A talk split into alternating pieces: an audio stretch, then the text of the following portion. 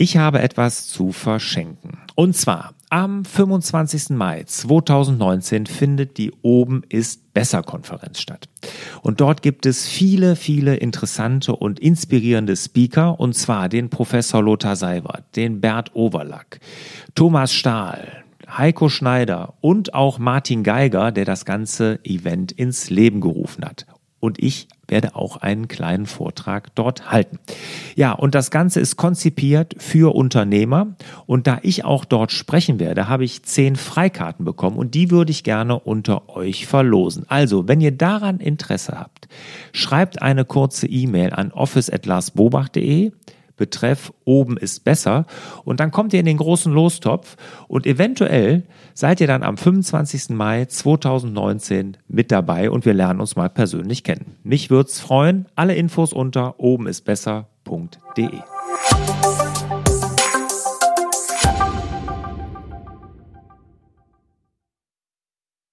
Herzlich willkommen zum Podcast Selbstmanagement Digital. Wir geben Orientierung im digitalen Dschungel, so dass wieder mehr Zeit für die wirklich wichtigen Dinge im Leben bleibt. Mein Name ist Wolfgang Schüttler und mir gegenüber sitzt der liebe Lars. Hallo Lars. Hallo Wolfgang. Wir haben die zweite Folge von unserer Mikroserie Evernote, zwei Folgen, machen wir. Also letzte Woche haben wir schon eine gemacht, heute machen wir noch eine. Und danach geht es dann weiter mit bunten Folgen wieder. Alle Fragen sind erlaubt zu jedem Thema, egal ob Tools, Gadgets, Workflow, Teamfragen, Unternehmerfragen. Fragt uns alles, also fragt den Lars alles, was ihr wollt, rund um die Themen, in denen er sich sehr gut auskennt, an fraglars.larsbobach.de.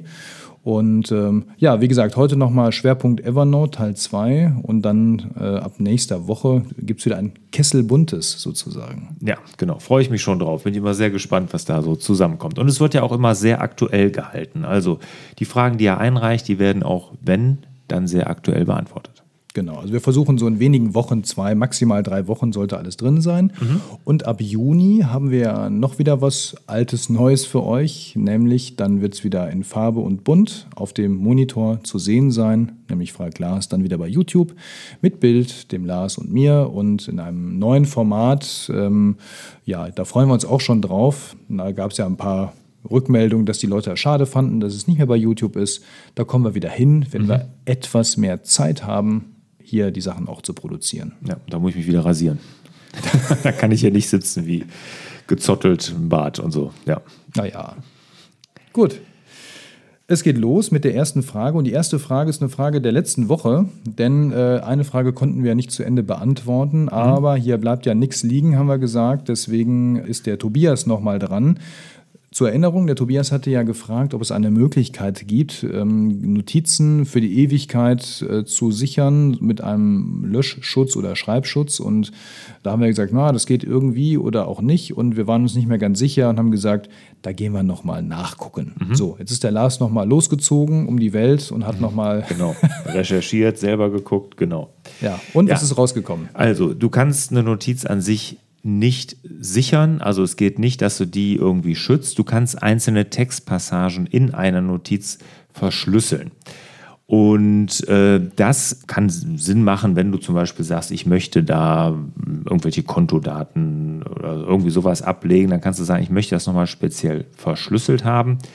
Du musst dann einfach den Text anwählen, den du verschlüsseln möchtest. Dann kannst du mit rechter Maustaste das Kontextmenü und da kannst du dann Verschlüsseln angeben. Da musst du eine Verschlüsselungsphrase eintragen und dann wird genau diese Information verschlüsselt. Also nicht die ganze Notiz, sondern nur der Teil, den du da verschlüsseln möchtest. Aber generell schützen tut auch das die Notiz nicht. Auch wenn die Teile verschlüsselt sind, kannst du die dann in den Papierkorb legen. Genau, und somit auch löschen. Also das ist eben nicht abgefangen, aber eben der Zugriff auf den Inhalt, den kann ich nochmal schützen. Aber das war ja nicht das Problem unbedingt äh, vom mhm. Tobias. Aber wie gesagt, das reine Löschen kann ich nicht abfangen. Nein. Außer in der Business-Version von Mitarbeitern, da kann ich das dann unterbinden über Rechte, über eine genau. Rechtevergabe. Aber das würde ja bedeuten, du müsstest ja selber ein Evernote Business bauen und dich selber ausschließen. Also das ergibt irgendwie keinen Sinn. Nee, nee. gut. Genau. Gut, dann kommen wir zu den heutigen neuen Fragen. Da geht es als erstes los mit dem Claudio. Und äh, auch der Claudio ist Nutzer von Evernote, äh, macht da auch ganz viel mit Und er hat eine, eine Frage zum Thema Schlagwörter. Das ist ja, also Schlagwörter generell ist ja ein sehr mächtiges Instrument und auch ein sehr flexibles Instrument in Evernote. Du, Lars, nutzt ja sehr gerne Schlagwörter, ja. wie wir ja inzwischen alle wissen. Mhm. Manche Leute nutzen das gar nicht. Mhm. Ne, die arbeiten nur mit Notizbüchern, Stapeln ja. und äh, Notizüberschriften. Und der Claudio hat jetzt konkret das Thema, dass er ähm, Artikel in Evernote archiviert. Er hat hier ein Beispiel angeführt, äh, und zwar geht es um Stockenten in seinem Beispiel. Beispiel. Dafür vergibt er drei Schlagwörter. Zum Beispiel Vögel, Enten und Gewässer. So, jetzt kommt ein paar Wochen später ein neuer Artikel, da geht es dann um Reiherenten. Dort möchte er diesen Reiherenten genau dieselben Schlagwörter vergeben, wie zuvor den Stockvögeln, nee, den Stockenten, so. Und jetzt weiß aber nicht mehr, was habe ich denn damals für Schlagwörter vergeben? Das was sind eigentlich Stockenten? ich weiß es nicht. Okay. Weißt du auch nicht, ne? Also ich habe keine Ahnung. Kannst ja mal. Das, ich, ich muss das mal googeln. Genau. Und den, nee, das ist ein, doch eine Stockente und eine Reiherente. Du kannst beides ja ah, okay. angucken. Genau. Aber, Aber das die haben ist jetzt einen Stock im Hintern, oder? nee. Nein, ich glaube nee. nicht. Nee, die sehen relativ, ich sehe hier gerade Bilder, so, also so wie ich mir eine Ente vorstelle, das ist, glaube ich, eine Stockente. Okay, gut. Haben wir das schon mal geklärt. Aber es ging ja um die Schlagwörter. Ne? genau, es ging um die Schlagwörter und vor allem um das Nutzen derselben Schlagwörter in, in gleichem Kontext. So. Mhm. Wie kann man das jetzt einfach hinbekommen, dass man weiß, welche Schlagwörter habe ich denn beim letzten Mal vergeben? Mhm.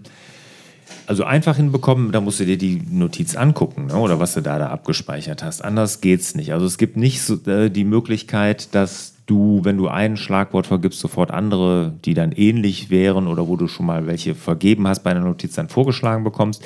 Grundsätzlich ist es ja so, dass du, wenn du ein Schlagwort vergibst, dann schon Vorschläge bekommst von den Schlagwörtern, die schon da sind.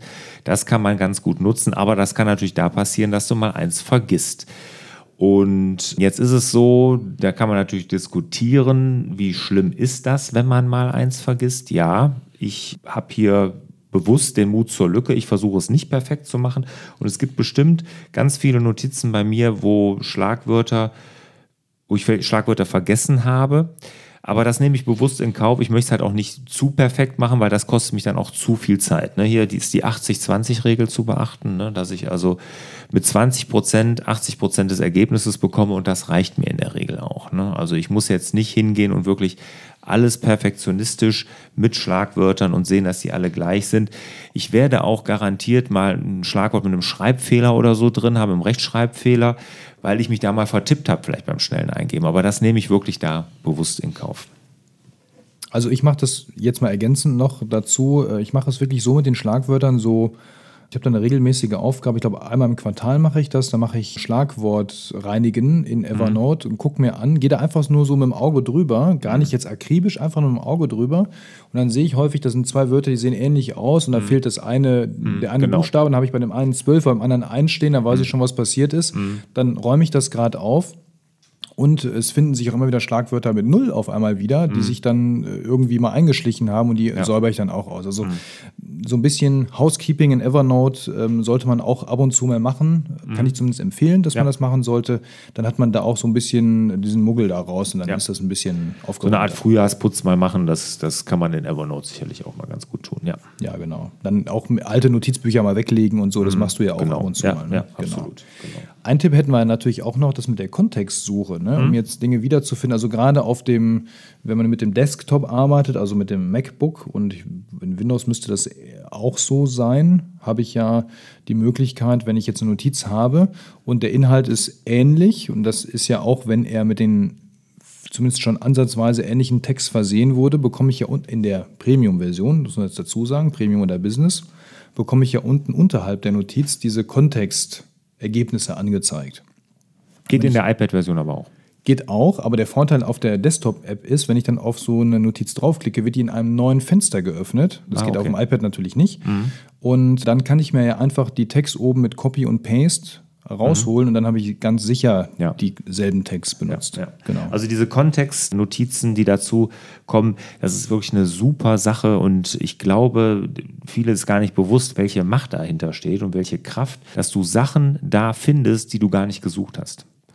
Und das hört sich jetzt erstmal blöd an, ne? wieso ich finde was, was ich nicht gesucht habe. Aber oftmals ist es ja so, und wenn du so ein umfangreiches Archiv hast und du bist in einer Notiz drin und ich gucke da unten immer drauf, wirklich immer, weil oftmals sind da Sachen drin, Moment mal, genau, ich habe doch mal als Beispiel, ne, ich mache eine, eine Sammlung an Recherchen jetzt für mein Buch.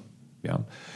Und dann stelle ich fest, Moment mal, ich habe ja zu dem Thema schon mal einen Vortrag gehalten. Das ist jetzt wirklich passiert, ne? So dass ich gesehen habe, oh, da habe ich ja mir hier PowerPoint-Präsentationen abgelegt zu dem Thema. Super, habe ich sofort gefunden, obwohl ich hatte schon vergessen, dass ich das vor zwei Jahren mal gemacht habe.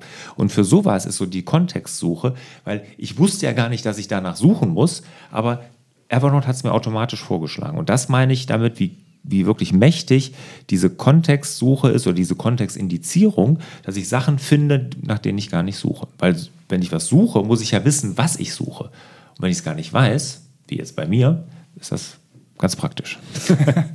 Ja, also Dinge zu finden, nach denen ich äh, gar nicht gesucht habe, da geht es mir sonst nur so, wenn ich entweder in den Killer geschickt werde von meiner Frau mhm. oder im Baumarkt bin. Ja, genau. da findet man auch Dinge, genau, genau. die man nicht gesucht hat. Ja. ja, aber das geht in Evernote auch. Wie im Baumarkt oder im Keller. Genau. Der Patrick editiert gerne PDF-Dateien, das machen wir ja auch sehr gerne hier mit dem Apple Pencil sowieso auf dem iPad. Und er hat jetzt so das Thema, wenn er in Evernote eine PDF öffnet und dort entsprechend noch was handschriftlich editieren möchte, dann wird er jedes Mal schier wahnsinnig, wie er schreibt. Denn er sagt, sehr ausgereift scheint ihm diese Funktion nicht zu sein oder er hat die Vermutung oder die Befürchtung, dass er irgendwas falsch macht. An der Stelle können wir ihn, glaube ich, beruhigen. Falsch macht er nichts. Ja, das ist nicht besonders dolle gemacht.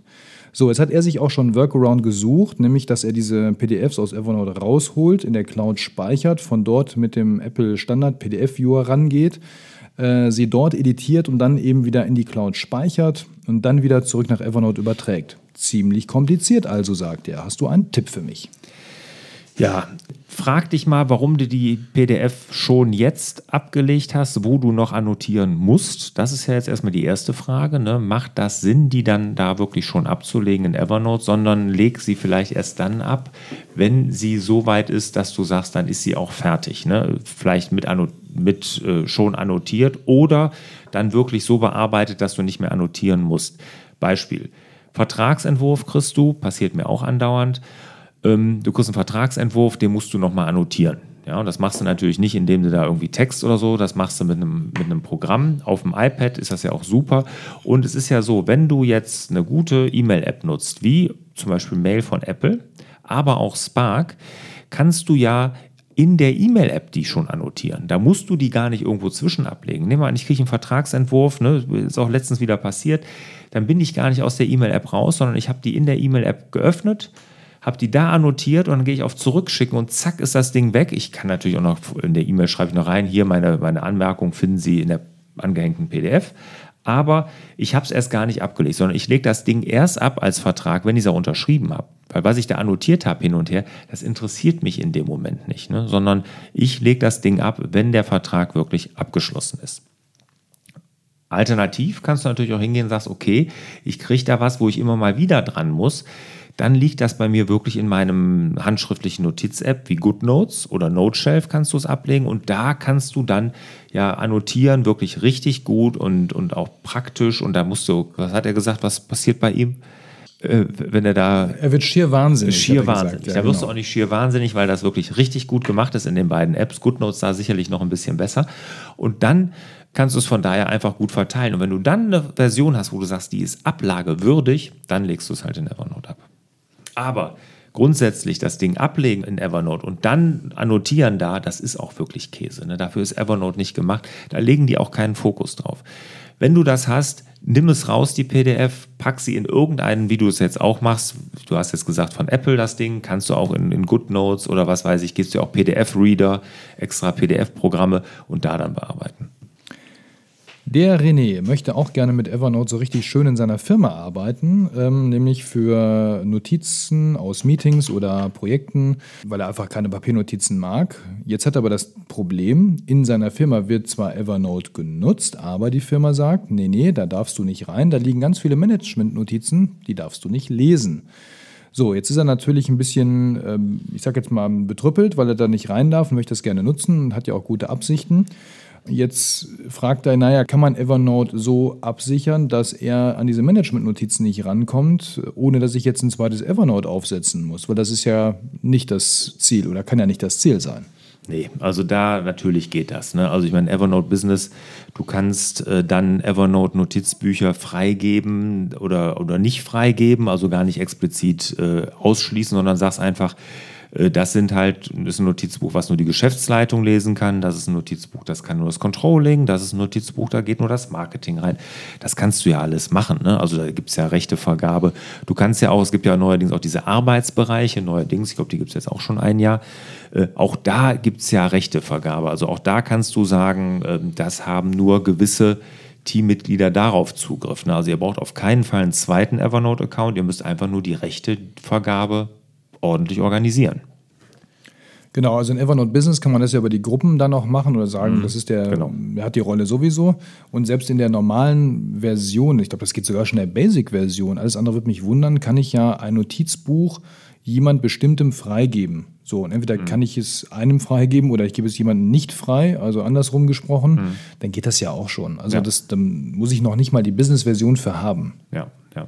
Aber gut, wenn das hier scheint ja eine größere Firma zu sein, dann macht ja eine Business-Version Sinn. Das hatten wir ja auch in dem letzten Podcast zu dem Thema. Und dann kann ich da mit den wirklich Freigaben so hantieren, wie ich es gerne hätte. Ne? Und da gibt es gewisse Notizbücher, da hast du dann keinen Zugriff drauf, wenn man das nicht will. Genau, die werden auch in der Suche nicht berücksichtigt, also da brennt ja. nichts an. Also keine Sorge. Ja. Okay.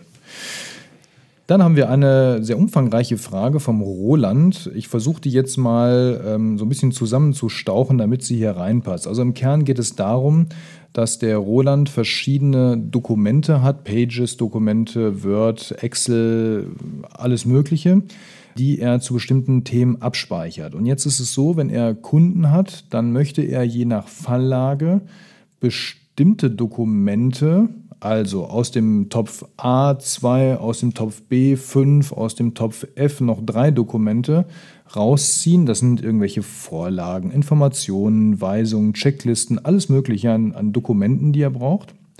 Äh, und sagen, okay, die stelle ich jetzt neu zusammen für einen neuen Kunden oder für ein neues Projekt. So. Und jetzt überlegt er halt, weil er auf der Suche ist nach einem Tool, das das kann, ob Evernote hier Hilfestellung oder die Lösung für, seine, für sein Problem ist. Also ob wir uns vorstellen können, unter, diesem, unter dieser Fallschilderung, ob wir da eine, einen Workflow uns quasi ausdenken könnten, der das unterstützt.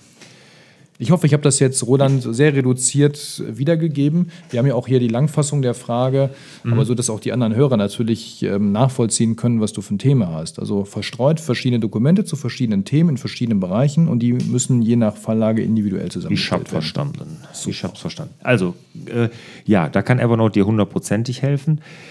Ob das zu deinem Arbeits Workflow dann passt, musst du mal sehen. Also generell kannst du natürlich sagen, okay, ich habe die alle da drin und dann könntest du hingehen und sagen, ich mache mit Tags, packe ich mir die so zusammen, dass das zusammenpasst. Ne? Das wäre eine Möglichkeit, dann hast du die nicht mehrfach abgelegt, sondern hast sie mit Text zusammengefasst und dann kannst du im Prinzip eine Suche machen über dieses Tag, wo die dann alle zusammengepackt sind zu diesem einen Fall und dann kannst du die ja kopieren und dann als neues Dokument zusammenfügen. Und das kannst du sogar mit Inhaltsverzeichnis, also mit Sprungmarken geht das ja. Ne? Du kannst sagen, okay, Evernote erstell bitte ein Inhaltsverzeichnis dieser Notizen für mich und das sind mit Sprungmarken oben versehen, das Inhaltsverzeichnis, das ist dann ganz praktisch. Dann hast du sozusagen alles zusammen und du könntest dann den Teilnehmern oder denen es auch immer zur Verfügung stellen willst, einfach einen Link schicken zu dieser Notiz und die haben da alles im Netz, immer aktuell mit diesen Sprungmarken. Also das finde ich ganz, ganz praktisch. Also da könnte ich mir sehr, sehr gut vorstellen, dass Evernote dir da hilft. Von der Fragestellung her bist du aber ein sehr ja, wie kann man das sagen, systematischer, organisierter Typ. Und da ist die Frage, ob Evernote dir da nicht generell ein bisschen zu rudimentär ist, was die Struktur angeht. Weil Evernote bietet ja sehr wenig Struktur, sehr viel Freiheiten. Das ist ja auf der einen Seite eine Stärke, für viele aber auch ein Nachteil. Wenn du jetzt da mehr unterwegs bist, mehr organisiert, mehr strukturiert, würde ich mir an deiner Stelle auf jeden Fall DevonThink angucken, weil das ist viel technischer, viel strukturierter, nicht so chaotisch wie Evernote chaotisch meine ich jetzt bei Evernote nicht negativ, ne, sondern ich meine, für mich ist es ja sogar sehr positiv. Aber vielleicht guckst du dir das dann auch nochmal an.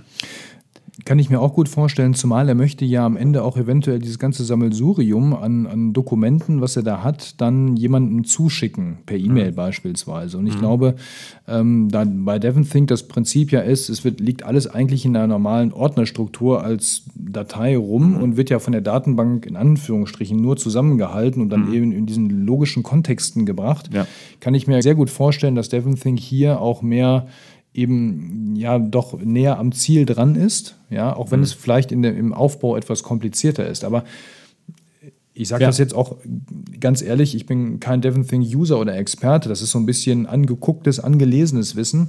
Aber so vom, vom Konzept her glaube ich auch, dass DevonThink mindestens mal genauso zu betrachten wäre. Und ich würde mit einer Stichprobe beides mir mal anschauen. Genau. Ich weiß, der Roland schreibt, dass er schon mit anderen Programmen sich Wochen rumgeschlagen hat, äh, bis er äh, fündig geworden ist und eine Entscheidung getroffen hat.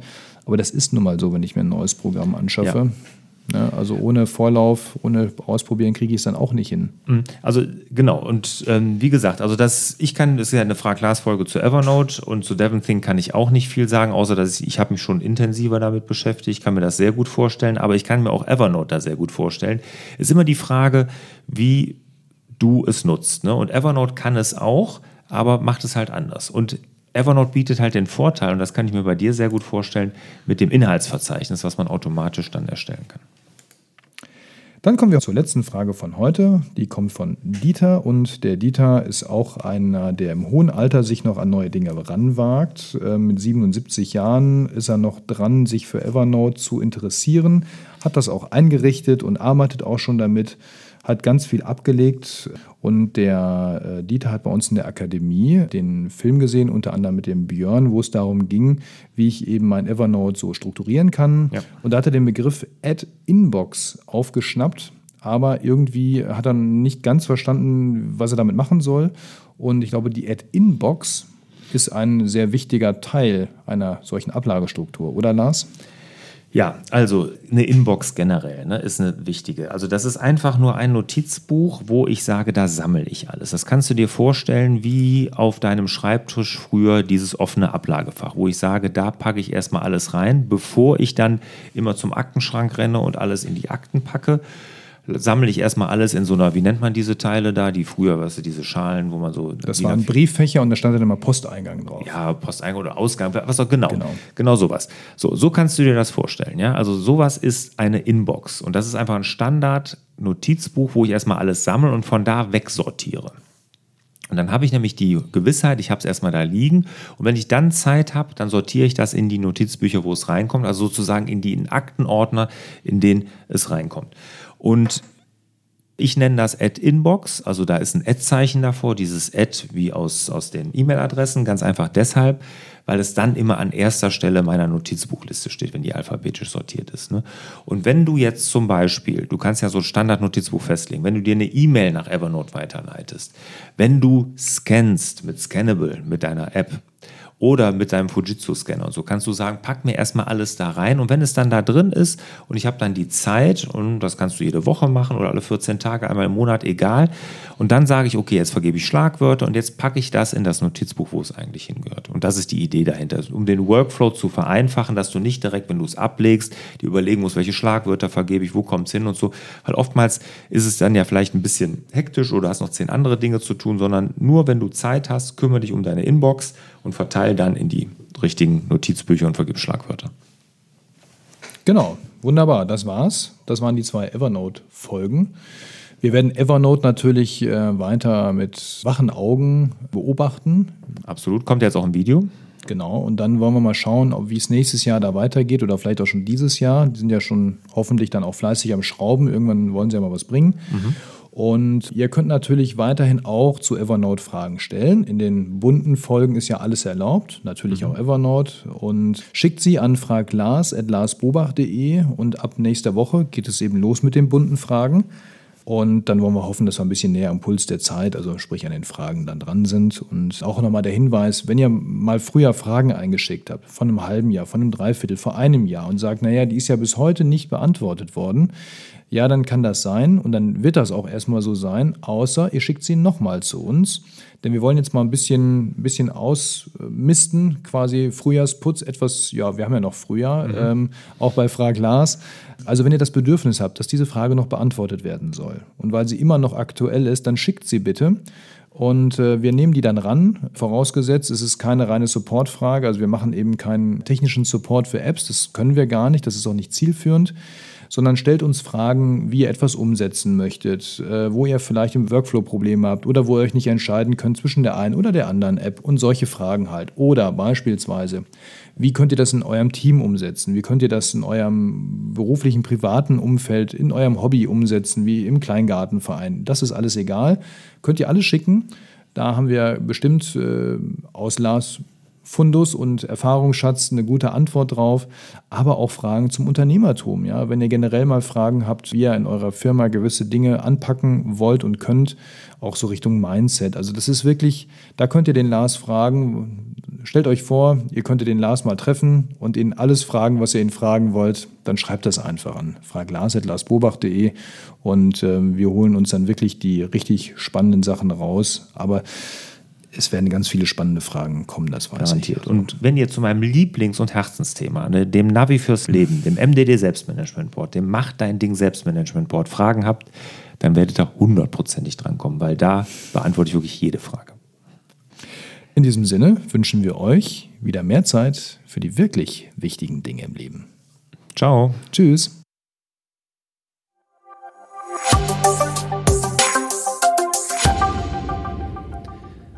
Aufgrund des tollen Feedbacks der bisherigen Teilnehmer meines MDD-Workshops, also der Teilnehmer, die den Mach dein Ding-Workshop besucht haben und gemeinsam mit mir ihr Navi fürs Leben entwickelt haben, und aufgrund deren Feedback habe ich den Workshop komplett neu konzipiert.